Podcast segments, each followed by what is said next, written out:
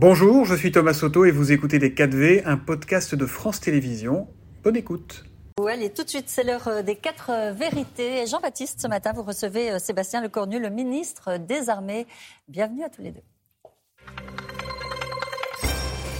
Bonjour Sébastien Lecornu. Bonjour. Merci d'être avec nous ce matin dans les 4V. 78e anniversaire aujourd'hui de la victoire des Alliés à la fin de la Seconde Guerre mondiale en 1945. On s'approche donc du, 80e anniversaire. Et ça veut dire logiquement qu'on passe dans une commémoration quasiment 100 vétérans qui ont connu effectivement cette grande guerre. Est-ce que ça change la façon dont on commémore ce 8 mai? Oui, clairement. Alors c'est un cycle mémoriel qui va s'ouvrir.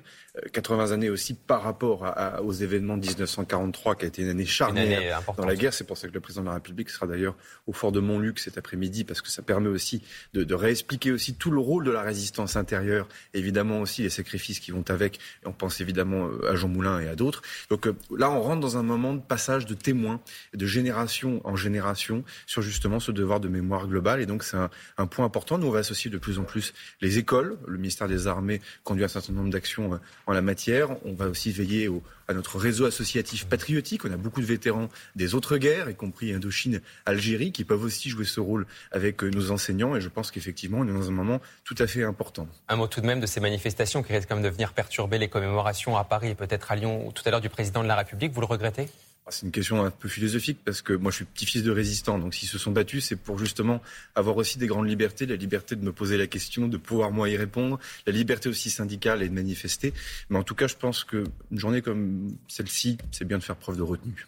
Les anciens combattants euh, également sont de moins en moins âgés, forcément, parce qu'il n'y a pas que la Grande Guerre, il n'y a pas que la guerre de 45. Vous préparez un plan concernant les blessés de guerre, qui sont donc, on le dit, de plus en plus jeunes. C'est un plan qui va à la fois se baser sur les blessures psychiques, psychiques pardon, et physique. C'est quoi exactement ce plan? En fait, on a beaucoup d'anciens combattants liés effectivement aux opérations extérieures. C'est vrai au Sahel, c'est vrai en Afghanistan, sur les différents théâtres sur lesquels l'armée française a pu être engagée.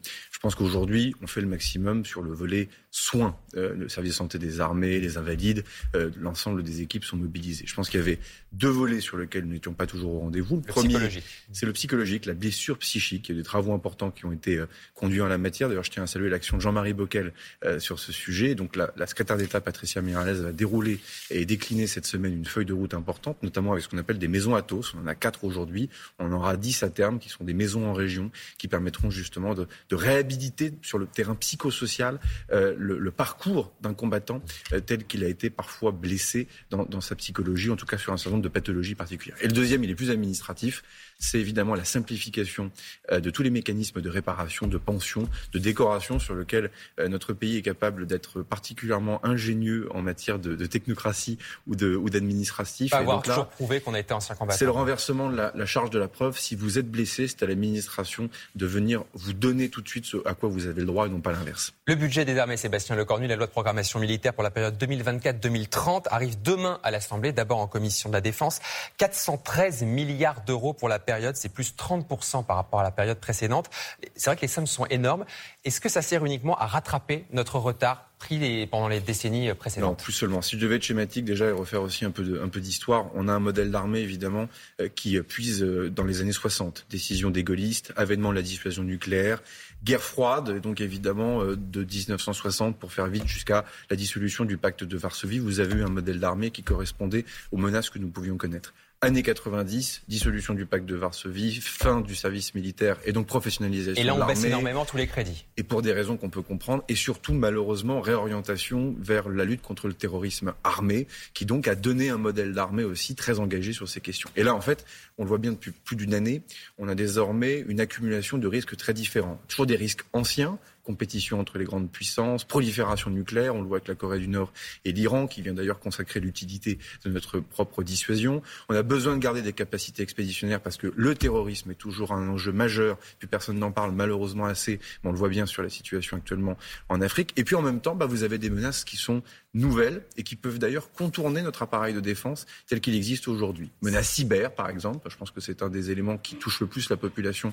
On a bien vu les attaques cyber qui se multiplient sur le territoire. Peuvent venir d'organismes criminels, elles peuvent venir de groupes de militants politiques, elles peuvent venir évidemment de groupes terroristes, elles peuvent aussi venir d'un État étranger. Donc ça, c'est évidemment un des enjeux majeurs. Et vous avez aussi des espaces nouveaux qui se militarisent, précisément le spatial, les fonds sous-marins. Et donc si les sommes sont importantes, c'est qu'à la fois il s'agit de continuer à réparer, mais il s'agit également aussi de réussir quelques sauts technologiques pour l'avenir. C'est ce qui explique l'effort important que la nation va devoir consentir, si le Parlement le vote, dans les, dans les années qui viendront, parce que c'est aussi important que les décisions que les gaullistes ont, ont prises dans les années 60, notamment avec l'atome à des fins militaires. Mais ça veut dire dans les années 90, on était quoi Un peu trop utopique quand on s'est dit ça y est, c'est bon, on peut maintenant commencer à baisser les projets militaires. Par exemple, il y avait cette phrase de Laurent Fabius en 90, il disait il est temps de toucher les dividendes de la paix. On est passé dans des dividendes qui étaient négatifs à un moment donné, notamment dans les années 2000. Je pense qu'il y a une cohérence dans les années 90. Qu'on soit pour ou contre le service militaire sur les, les implications sociales, il y a une, une réalité, c'est que la professionnalisation était nécessaire et tous les pays l'ont fait. Pourquoi masser des millions de jeunes gens aux frontières de l'Est de l'Europe, même de l'Est de la France, euh, contre la Russie de Boris Eltsine à l'époque? Euh, C'est la reprise des essais nucléaires. Euh, Mais aujourd'hui, pour rattraper tout ça. C'est évidemment la, le démantèlement d'Albion. Non, ça, je pense qu'il y a une cohérence dans les années 90, d'ailleurs sous la présence de François Mitterrand, comme sous la présence de Jacques Chirac. Je pense qu'il faut expliquer la cohérence de ça. Il est clair que dans les années 2000, on est allé trop loin. Et pour cause, parce que les armées sont complètement loyales, il n'y a pas de syndicats, donc ça a été facile. La, la grande muette. Gauche et droite confondues, pour être très clair, mmh. ont euh, pressurisé les crédits militaires. Et c'est depuis l'élection du président de la République en 2017, on n'a pas attendu l'Ukraine, qu'évidemment on remet des moyens. Mais c'est vrai que là, c'est plus une remontée de moyens pour réparer ou pour se remettre à niveau, c'est aussi pour que permettre à la France de tenir son rang et surtout nous adapter aux menaces telles qu'elles peuvent réellement peser sur la nation française. Notamment, par exemple, le renseignement militaire, plus 60% du budget. Ça, c'est vraiment une donnée maintenant importante Le renseignement global, la DGSE aussi, oui. qui ne fait pas que du renseignement militaire, qui fait aussi du contre-terrorisme ou, ou, ou, des éléments liés aux, aux ingérences étrangères. C'est indispensable. Bah, vous voyez bien, pour le coup, il y a eu un bond en avant spectaculaire. Pendant la première guerre du Golfe, la France n'était absolument pas souveraine dans la capacité de comprendre ce qui se passait. En clair, on était dépendant des Américains. des Américains. Il y a dix ans, c'était déjà très fragile, y compris sur ce qui se passait au Levant. Aujourd'hui, la France a ses moyens propres d'observation et de compréhension de ce qui se passe sur un certain nombre de théâtres. Et ça, pour le coup, c'est clé parce qu'il en va de notre diplomatie, il en va de notre autonomie et de notre souveraineté. Un mot aussi, Sébastien Lecornu, c'est de redonner à la France la capacité de, de, réarmer, de refabriquer, par exemple, des armes, des munitions. On ne fabrique plus aujourd'hui de, des, des munitions de petit calibre. Les obus, notamment, qui sont envoyés en Ukraine, on les fabrique en très petite quantité. Quand est-ce qu'on va retrouver en France notre pleine capacité de production Alors, industrielle? La bonne nouvelle, c'est qu'à part les exemples que vous venez de donner, globalement, on est autonome en tout. Et pour cause, là encore, le gaullisme des années 60 et notre dissuasion nucléaire, qui fait qu'on a un modèle qui s'appuie sur une industrie qui est complètement souveraine. On est un des rares pays à ne pas devoir acheter à Pékin, à Moscou, à Washington en fonction des orientations diplomatiques des uns et des autres. Et ça, pour le coup, c'est une véritable richesse. Il est clair qu'il faut relocaliser un certain nombre de choses. C'est pas tant l'Ukraine qui l'a révélé et réveillé, c'est plutôt d'ailleurs euh, le Covid. Ça prend et c'est particulièrement vrai. Typiquement, j'ai annoncé la, la, une décision de, de relocalisation d'une filière poudre pour produire des obus de 155 mm à Bergerac avec l'entreprise Orinco. Ça va prendre deux à trois années, mais c'est-à-dire quand même assez rapide. D'un mot quand même, le budget de la défense militaire qui, comme ça, effectivement, fait plus de 30% sur la, période, effectivement, jusqu'en 2030, alors qu'on a un problème, effectivement, de retraite. On a beaucoup parlé pendant cette réforme de ces 13 milliards qui manquent pour équilibrer les comptes. Il y en a certains qui vont nous, vous dire bah, pourquoi on ne les prend pas dans le budget militaire? Qu'est-ce que vous, leur répondez? Bah, En fait, il faut leur répondre la vérité. C'est est-ce que vous pensez que les menaces qui pèsent sur la France sont sérieuses ou non? Soit vous considérez qu'elles ne sont pas sérieuses, il faut continuer à diminuer même les moyens des armées, soit vous considérez qu'elles sont sérieuses et donc il faut pouvoir se protéger. Il n'y a pas de modèle social qui fonctionnerait dans un environnement sécuritaire complètement dégradé. Et je pense que d'ailleurs opposer les deux budgets de la nation sociale, 30% du PIB pour faire vite, aux armées, 2% du PIB bientôt, Ouais. Je pense que ça met aussi les choses à sa place. Sébastien Lecornu, une particularité dans l'armée dont on voulait vous parler ce matin, c'est que les personnes séropositives ne peuvent plus intégrer, ne peuvent pas intégrer la gendarmerie ou encore le corps militaire des sapeurs-pompiers. Le ministre de l'Intérieur vous a proposé de mettre fin à cette discrimination. Euh, c'est le cas depuis peu pour les policiers. Qu'est-ce que vous nous répondez ce matin? Eh bien, j'ai pris un arrêté justement qui va revoir l'ensemble des critères d'aptitude pour rentrer dans les forces armées. Ça comprend effectivement les pompiers de Paris et les pompiers de, de Marseille d'ailleurs qui sont des marins. Ça comprend évidemment aussi la gendarmerie. Bon, il faut savoir que c'était pas forcément que discriminatoire. Le service de santé des armées avait parfois quelques, quelques peurs, notamment pour nos militaires qui servaient en opération extérieure. Ils ont fait un boulot remarquable avec les associations. Je tiens d'ailleurs à remercier l'association ETS, sur lequel justement ils ont fait évoluer les protocoles thérapeutiques qui permettent de nous assurer désormais que euh, avoir le VIH ne soit pas un critère discriminant pour rentrer dans les forces armées. Donc là, désormais, une, une personne séropositive pourra devenir gendarme J'ai signé l'arrêté, il sera publié dans les jours qui viendront et quand il sera publié, gendarmerie, euh, pompiers de Paris et de Marseille, dans tout l'ensemble de nos forces armées, évidemment, ça ne sera plus un critère de discrimination par principe en entrée. Juste d'un mot, vous savez qu'on cite évidemment régulièrement votre nom pour euh, succéder éventuellement à Elisabeth Borne un jour. Ça vous énerve, ça vous fait sourire, vous en avez marre? Ça m'agace un peu, oui, pour être honnête. Parce que je, considère que c'est pas comme ça que les institutions fonctionnent.